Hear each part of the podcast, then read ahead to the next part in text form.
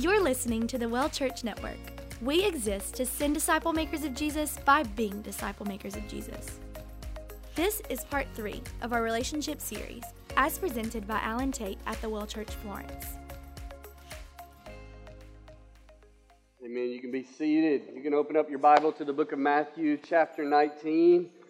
As Peyton just mentioned uh, in his prayer, we have been walking through series called It's Complicated, where we've talked about singleness and, and the, the, the difficulties that we face as, as singles in this life, and specifically the purpose of singleness and, and what God desires and has designed specifically in our singleness. We've talked about We've talked about the fact that, uh, that, that dating specifically is God's, God's design for us, specifically in, in leading towards marriage, that dating is for God's glory specifically.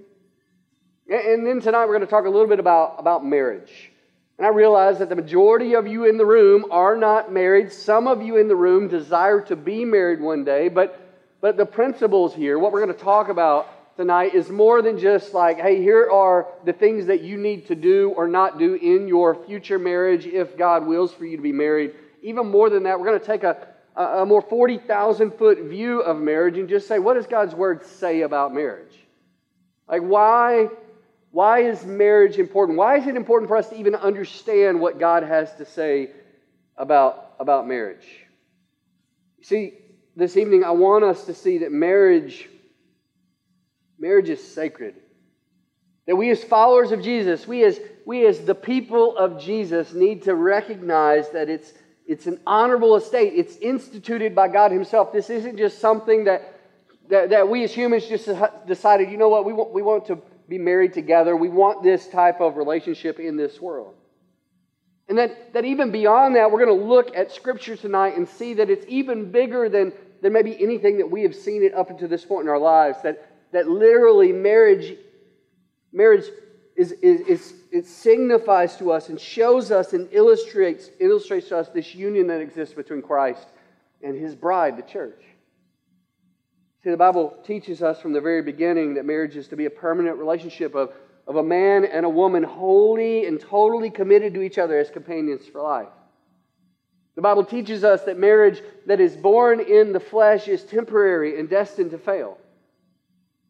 But marriage that is birthed from God, marriage that is birthed and born from the Spirit of God is life giving.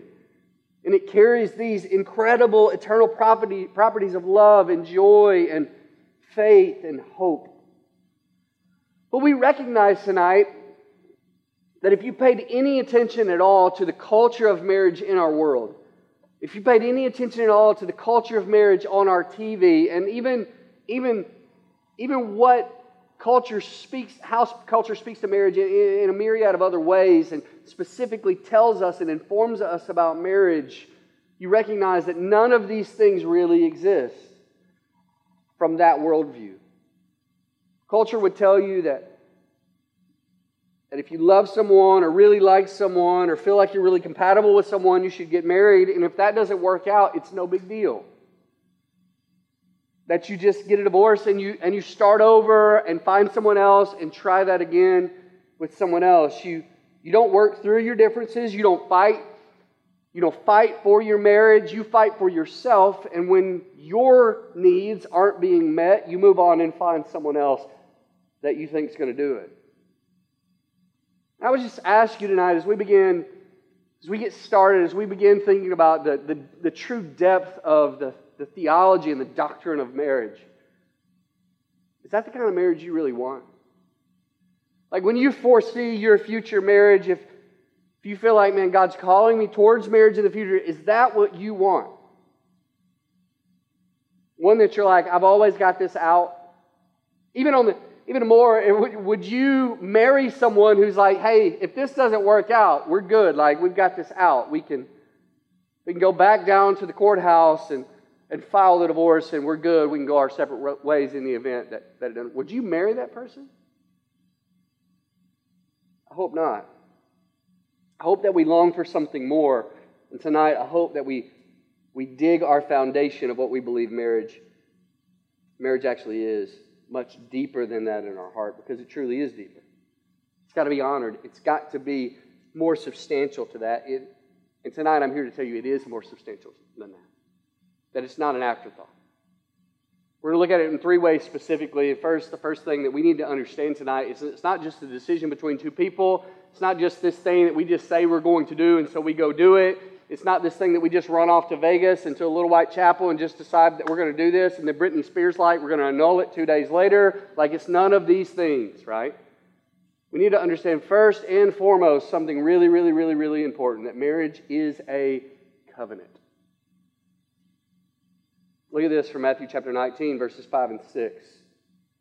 God's word says this Therefore, a man shall leave his father and mother and hold fast to his wife, and the two shall become one flesh. So they are no longer two, but one flesh. What therefore God has joined together, let no man separate. That word covenant, that, that idea that a marriage is a covenant, that word covenant literally means a coming together. It's a, it gives us this picture of two parties who come together to make a contract, or who make an agreement, or who, who make promises, who make commitments, who give each other privileges in one another's lives, and even more than that, give each other responsibilities in one another's lives.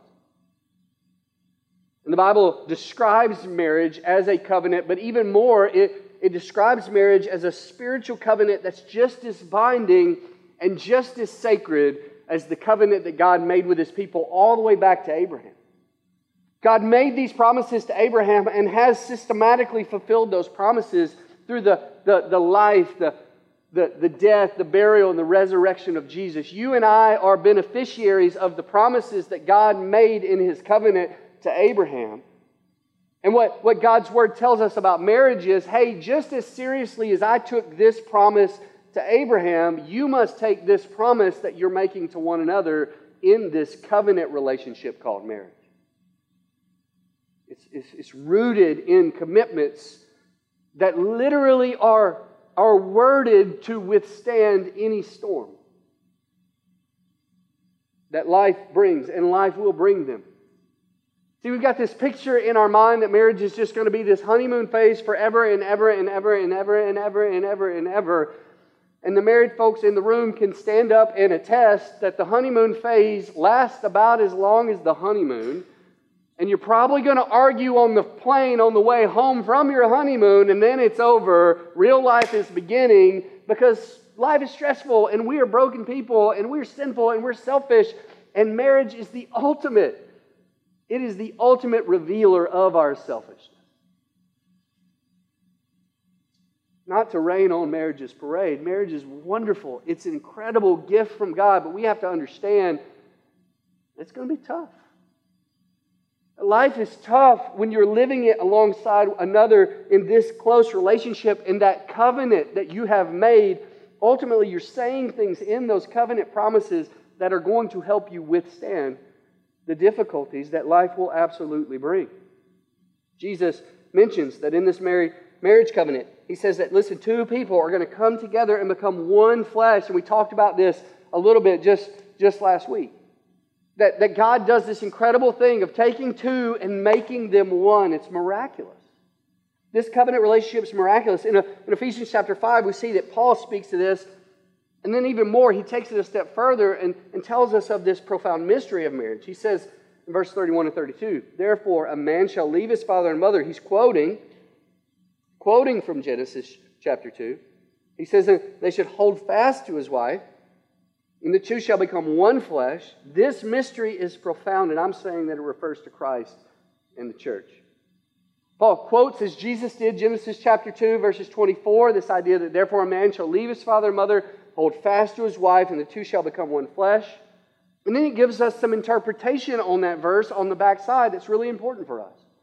He gives us a little help. He says, This mystery of the two becoming one flesh is incredibly profound, and I'm saying it refers to Christ and the church. That should make us perk up tonight. That should make us want to listen tonight because what he's telling us is that our view, our theology of how Jesus interacts with his body, the bride, the church, which is you and me, informs how man and wife in covenant marriage interact with one another. How we look at that picture. The same level of love and intimacy and care and forgiveness and mercy and grace that we see in Jesus' response to you and me as his body. He says, listen, the same thing applies over here. This mystery is profound, but it refers to Christ's church. Marriage is, is absolutely patterned after Christ's covenant commitment to his church. Christ is spoken of often as the bridegroom that will be coming back for his bride, and that bride is the church. The universal church, we're little c church, congregation uh, uh, amongst the, the larger congregation of, of, of God's people that literally cover the face of the earth that are followers of Jesus. We're part of this universal church that, that have confessed Jesus as their Savior and Lord, and that, that, is, that is the bride, and the bridegroom is going to come back for his bride. And Jesus specifically talks about this and coming back, and he knew that he knew that in his life he would have to pay the ransom for that bride. He knew that he would have to purchase that bride. That bride would ultimately cost him his life. We see this picture of the bridegroom laying his life down for the sake of the bride. He called this relationship over in Luke chapter 22 a new covenant.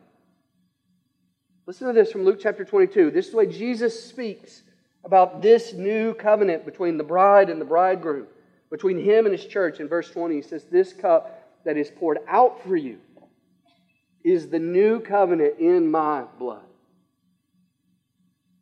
It's what Paul is speaking of when he says that marriage is a profound mystery because it refers to Christ and the church. Because he's trying to help us understand that Christ obtained the church by his blood and formed a new covenant with her. He formed an unbreakable marriage with her. So I want you to start to see that when we, when we just solely view marriage through the lens that the culture gives us, and it tells us something about Jesus. We're saying something. Not just about marriage, we're saying something about Jesus. Because God's word says this is the profound mystery that it that marriage is a picture of Christ and his church. So when we go, yeah, if this doesn't work out, I'll just find someone else. Well, here's what I want you to I want you to understand the implications of something like that. The implications of that means that you have to be willing to say the same thing about Jesus and his relationship with you. Hey, if I'm adulterous in my relationship with Jesus and I run off after other idols and do as the psalmist says, that I whore after other gods, then it's okay because it's not working out. He can leave me. There's not a person in the room that's ready to stand up and go, Jesus, you can leave me. Right? And the beautiful picture of the gospel is that Jesus says, even though you're doing those things, I have formed with you an unbreakable covenant. And you're not the one holding it together. I'm holding it together with my blood and my redemption and my grace and my mercy. And so I'm welcoming you home. And he gives us a picture of what this covenant truly means in his relationship. And therefore, we are called to live this out. Marriage is not just so you can have sex. We're all adults in the room, right? Nobody brought their little brothers or sisters? Everybody get a little awkward because I said the S word? Listen, here's, here's the truth. If you want to get married just so you can have sex, then honeymoon's going to hit, and it's like, all right, now what? Like, it's so much deeper than that. Is that one of God's gift to you as a married person in this covenant relationship? Absolutely. But I want you to know it's so much bigger. It's so much more fulfilling. And I want you to know it's so much more intimate than just sex. It's for God's glory. It's why it exists to bring God glory. It's not about being in love. It's not about staying in love. It's not about about this picture of this like lovey dovey feelings or holding hands. It's not about any of those things. It's about telling the truth with our lives. about telling the truth in our relationship. It's about portraying something true about Jesus and the way that he relates to his people, to the world around us, believing and non believing world around us. It's about showing in real life the covenant love of Jesus and the covenant promises of Jesus and the glory of the gospel. And I know many of you in the room are looking forward to this day, and you should be because it's a wonderful day. It is a wonderful thing. You're, you've got the, the Pinterest boards lined up, you've got the magazine clippings, you've got like all the stuff, like the knot.com. You've already got the, the, the, the, the URL ready. You just need to put the other name in, and you're going to go live, right? if Target would let you, you would go ahead and scan all your registry things. Like you are ready for this day. You're anticipating it. You're, you're, you're looking forward to it. Here's what I want you to recognize, though, even more than all of those things, which are wonderful and good and great things, I want you to look forward to this day for another reason. I want you to look forward to this day for a bigger reason. I want you to look forward to this day as the day in which your covenant is formed. This incredible covenant, this one time covenant that you get to have with another person, that paints a picture of your eternal God and His incredible love for you. Not just between you two, it's between you two and God because what God has brought together let no man separate, just as Christ will not separate his covenant with us. That is the standard for our marriages. It's a covenant, and we've got to see it as such. Second, this, this evening, I would encourage us to see that it is an incredible gift from God. Matthew 19, 6, what God has brought together. Jesus himself makes the point clear here that no one else can bring two people together in the way in which marriage specifically is proclaimed here in Scripture. Now, now hear me. That's not to say you can't marry some, someone that, that God doesn't want you to marry, but I want you to hear that in doing so, you've got to run through a lot of red lights. And you've got to run hard in rebellion against Him and, and ignore many, many, many warning signs along the way. So I want you to recognize what Jesus is telling us here is that marriage, marriage specifically, is a gift from God. It's not just some random occurrence.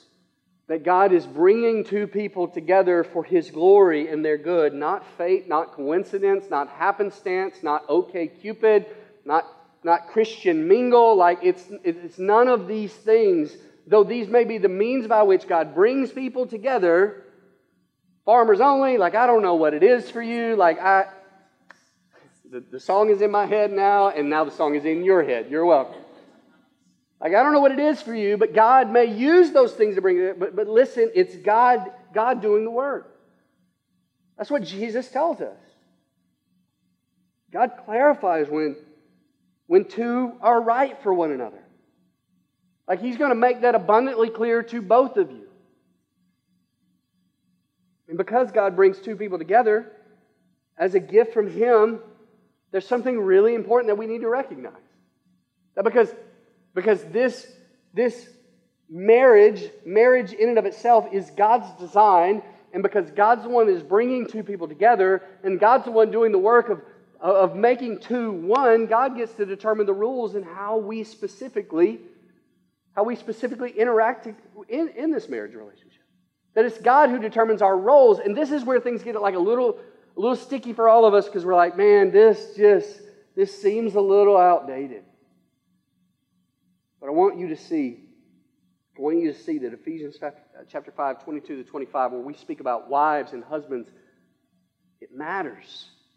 It matters that we in the church see this and believe this and understand this and walk graciously through this. And what that means for us guys is we don't look at women and go, hi, this is what you've got to do.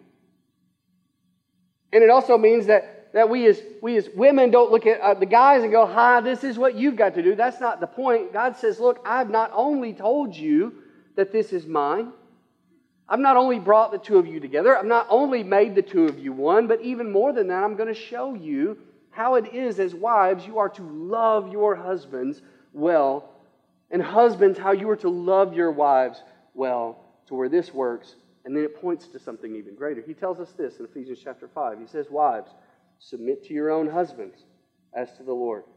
For the husband is the head of the wife, even as Christ is the head of the church, his body, and is himself its Savior. Now, as the church submits to Christ, so also wives should submit in everything to their husbands.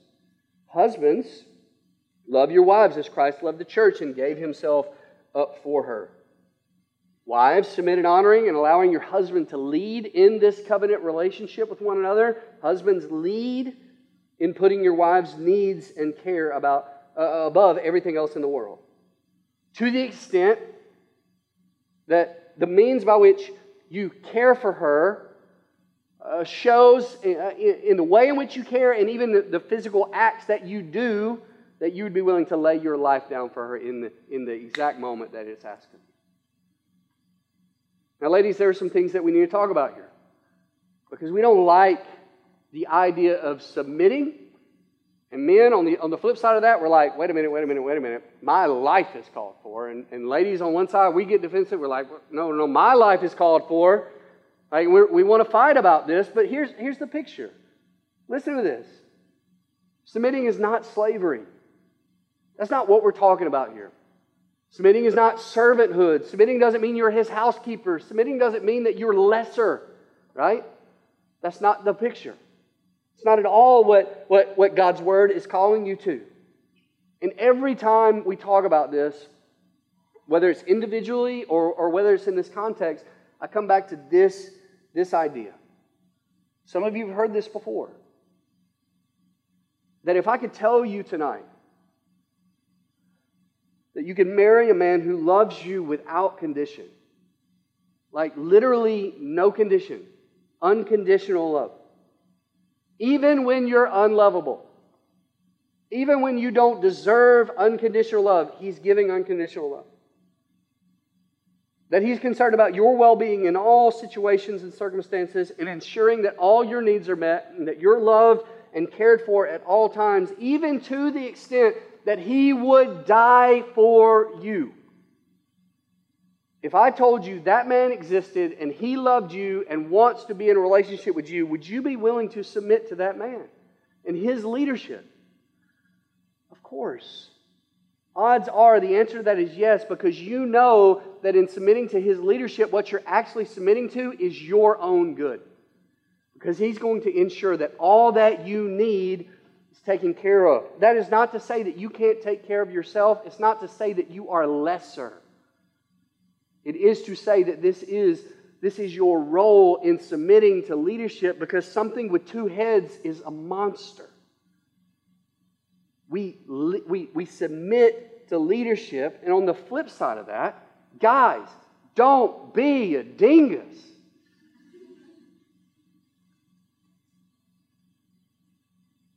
This is why, ladies, it, you need to recognize that your, your choice in dating relationships, if dating relationships are leading towards marriage, actually matter.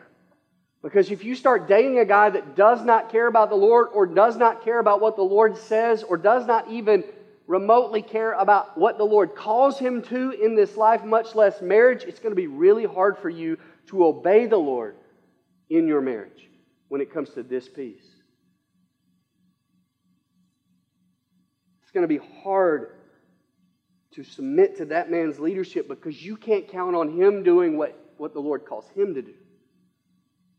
Guys, don't be imbeciles. Focus on what matters. Fellas, focus on what matters. Love the Lord.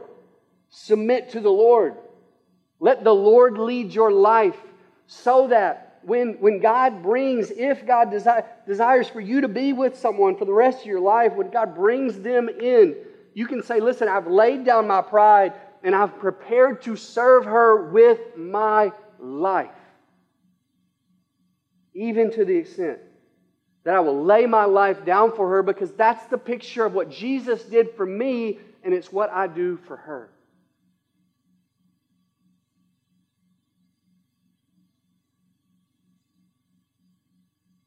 Guys, realize tonight what I'm saying.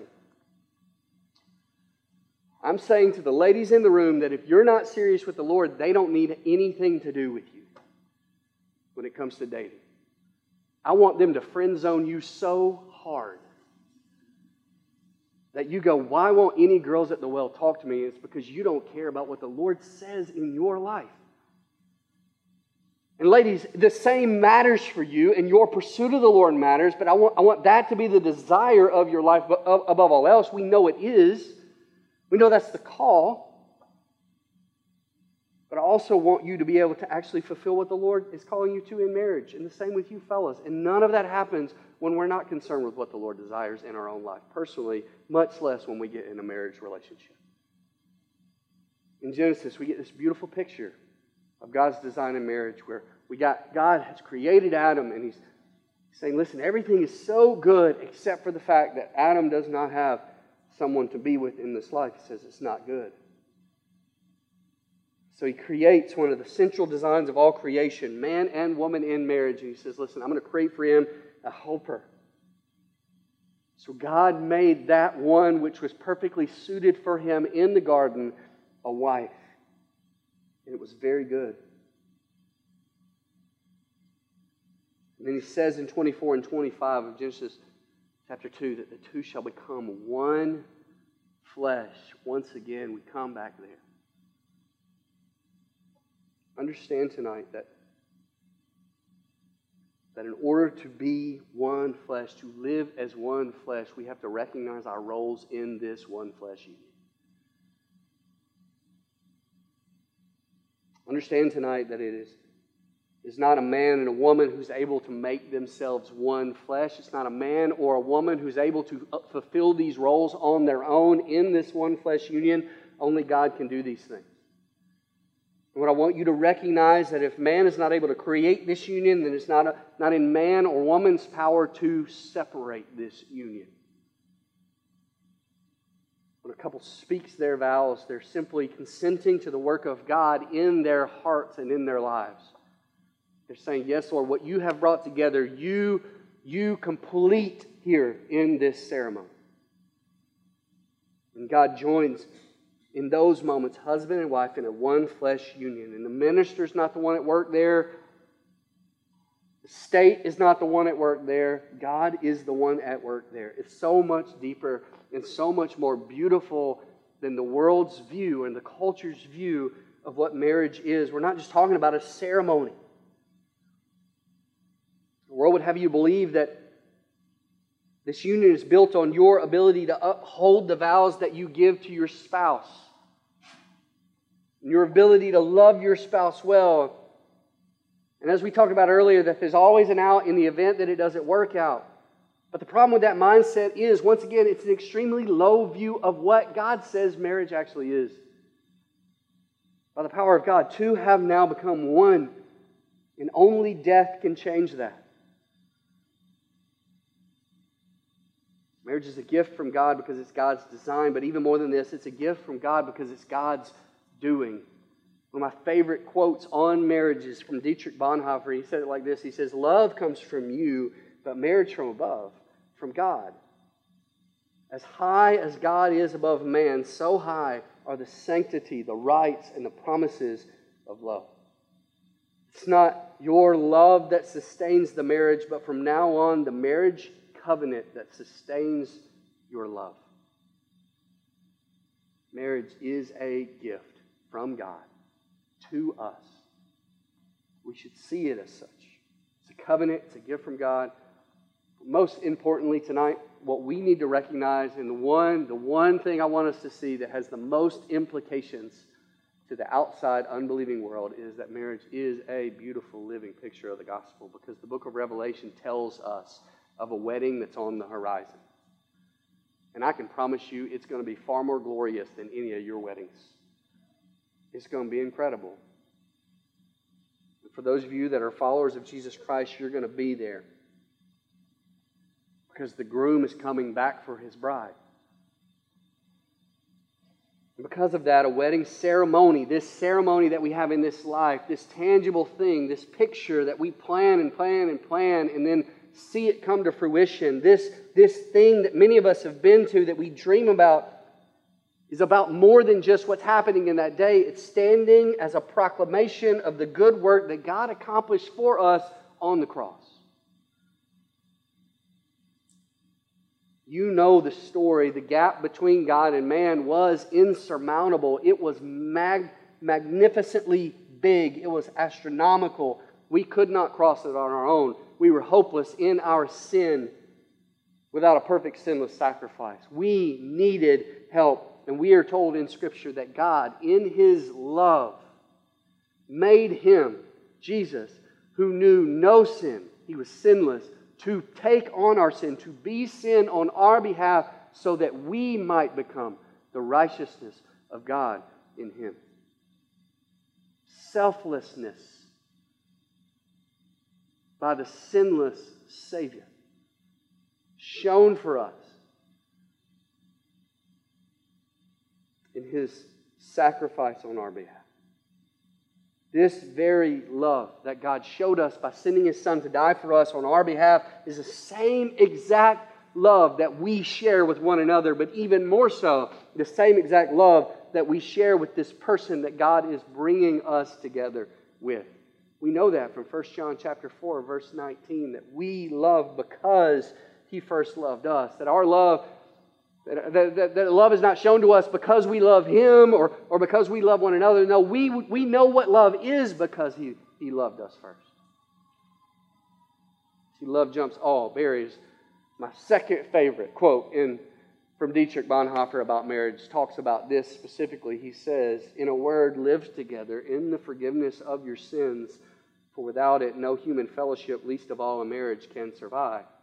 What he's saying in that quote is if you're not living out the gospel in your marriage, your marriage is going to crumble because it's a picture of the gospel. It doesn't allow for selfishness. We talked about this a couple of weeks back. The vow that you take in marriage, have you ever really read them? Have you ever really thought about the vow that you're taking? It's not just empty promises. You mean that. It's not just something that you awkwardly cry in front of all your friends and family while you're saying it to someone. You have to mean this. It's got to mean more than that. It's, it's so much deeper than that. And, and what you're saying in that vow is the public declaration that you're killing your selfishness for the betterment of this other person. Before your family and friends, you're saying that you're no longer going to look out for self first, but instead you've chosen to put your spouse's needs above your own for the rest of your life. Till death do us part. There's literally no more beautiful picture of the gospel to the outside world than when we, as husbands and wives in the covenant relationship of marriage, willing, willingly sacrifice ourselves and love, our, love and serve our spouse in these ways specifically. It is the picture of the gospel to many who don't know the gospel. So if that day comes for you, if God calls you into a marriage covenant with someone else, the husband with a wife, before your family and friends, are you truly willing to say that, look, you're in this till death? Are you re- really ready to put his needs or her needs above your own, regardless of how difficult it may be? Are you ready to humble your pride and your pain to forgive what may seem in the moment absolutely unforgivable? Is the person that you're standing across from worth your life because the vow that you're taking in that moment absolutely requires it? Some things we know about love. Love is not this feel good idiosyncrasies that we say to one another every once in a while. Love overlooks idiosyncrasies. Love knows no bounds. Love is not based on how we feel, or love's not based on our emotions. Love always gives, and we, we know from Scripture that love never, ever, ever, ever, ever, ever, ever, ever, ever, ever, ever, ever, ever fails.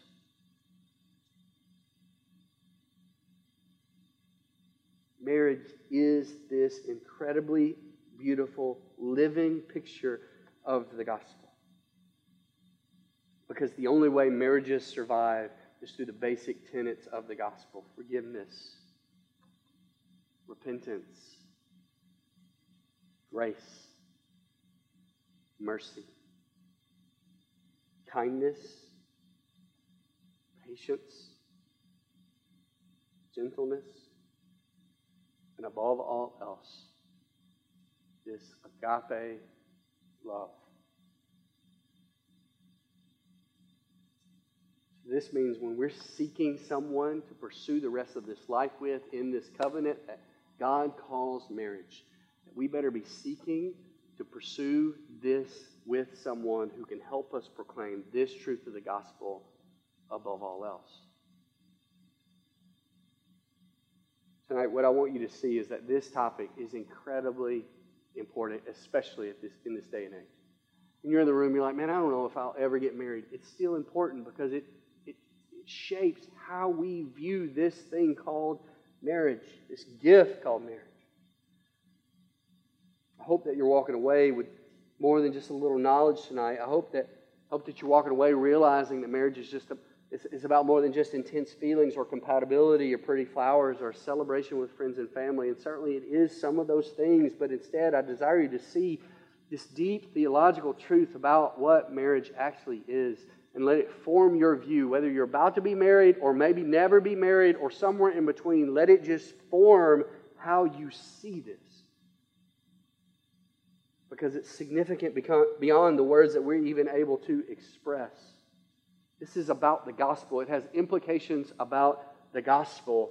And one day, if you get the honor of joining your life with another in marriage, I hope and pray that you ensure that in that ceremony, you look that minister in the eye and say, if you don't preach the gospel, then I'm going to stop you and I'm going to do it. And if I preach your wedding and I don't preach the gospel, you kick me in the shins.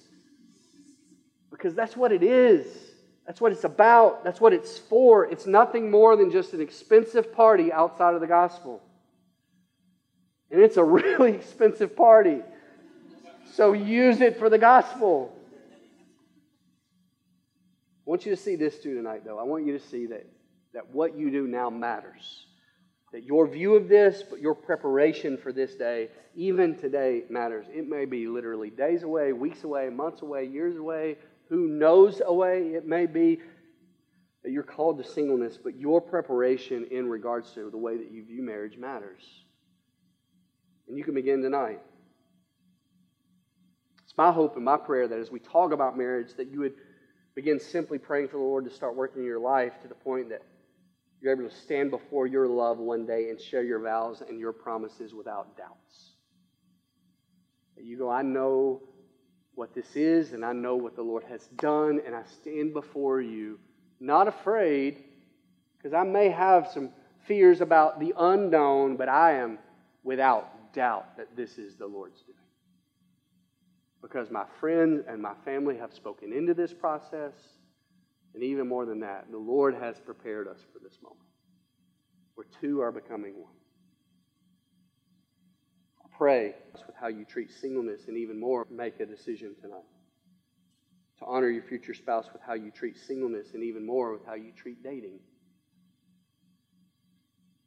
Let's go one step further. Will you honor your future spouses or the, rather the future spouses of the people that you date now as well, because odds are you're not going to be married to that person. Odds are you're going to break up with that person, or they're going to break up with you, and odds are that maybe he has someone else in store for both of you. So would you treat them in such a way that they call you later and say, "Hey, thank you for honoring me"?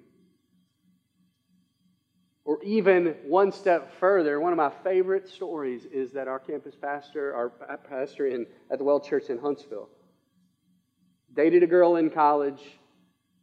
They broke up. That girl actually weirdly ended up marrying a church planter. That church planter called him and said, Hey, look, man, thank you for treating my wife well. Thank you for honoring her in the dating relationship because you set our marriage up for success because of the way that you treated her and the things that you, the boundaries that you guys set in your relationship. I pray someone can call you and do the same thing. Odds are they won't because I think those calls are extremely rare because it was extremely humble for the husband to call the old boyfriend and say that, right? Which is in and of itself its own picture of the gospel, like this beautiful thing. But would you see marriage with such with such honor?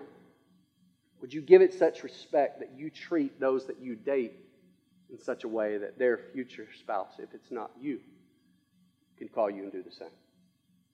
I ask you tonight, what decisions do you need to make that will affect your future marriage, marriage positively tonight? Maybe it's getting right with the Lord. Maybe it's, maybe it's actually receiving the Lord through salvation tonight. Maybe it's repenting from some things that are killing you right now that you're running in the other direction. Maybe it's actually laying some things down, surrendering them to the Lord. What decisions do you need to affect that's going to what decisions do you need to make that's going to affect your future marriage positively? What decisions do you need to make against things that are affecting your future life with Christ and specifically your future marriage negatively? Where does that leave you tonight? What does that leave you in regards to God's call in your life? What does it leave you in, from, from an obedience standpoint tonight? And where, nothing else, where does it leave you from the standpoint of intentionality tonight? What do you need to do to be intentional to ensure that you are who God wants you to be so that when He brings who He wants you to be with into your life, you're ready for that moment? Now, as we close, I just want us to process those things. I want us to rest in the truth of the gospel. Heaviness of the truth of marriage to sit on us, but even more than that, I want us just to rest in the truth of the gospel that our God will not leave us nor forsake us, even though we often stray. His grace is sufficient even tonight. Thanks for listening to the Well Church Network. Our vision is to see a church planting church in every university city in the Southeast. To that end, we are pursuing a God sized vision of planting 16 churches by 2026. For more information on the Well Church, visit wellchurchnetwork.com.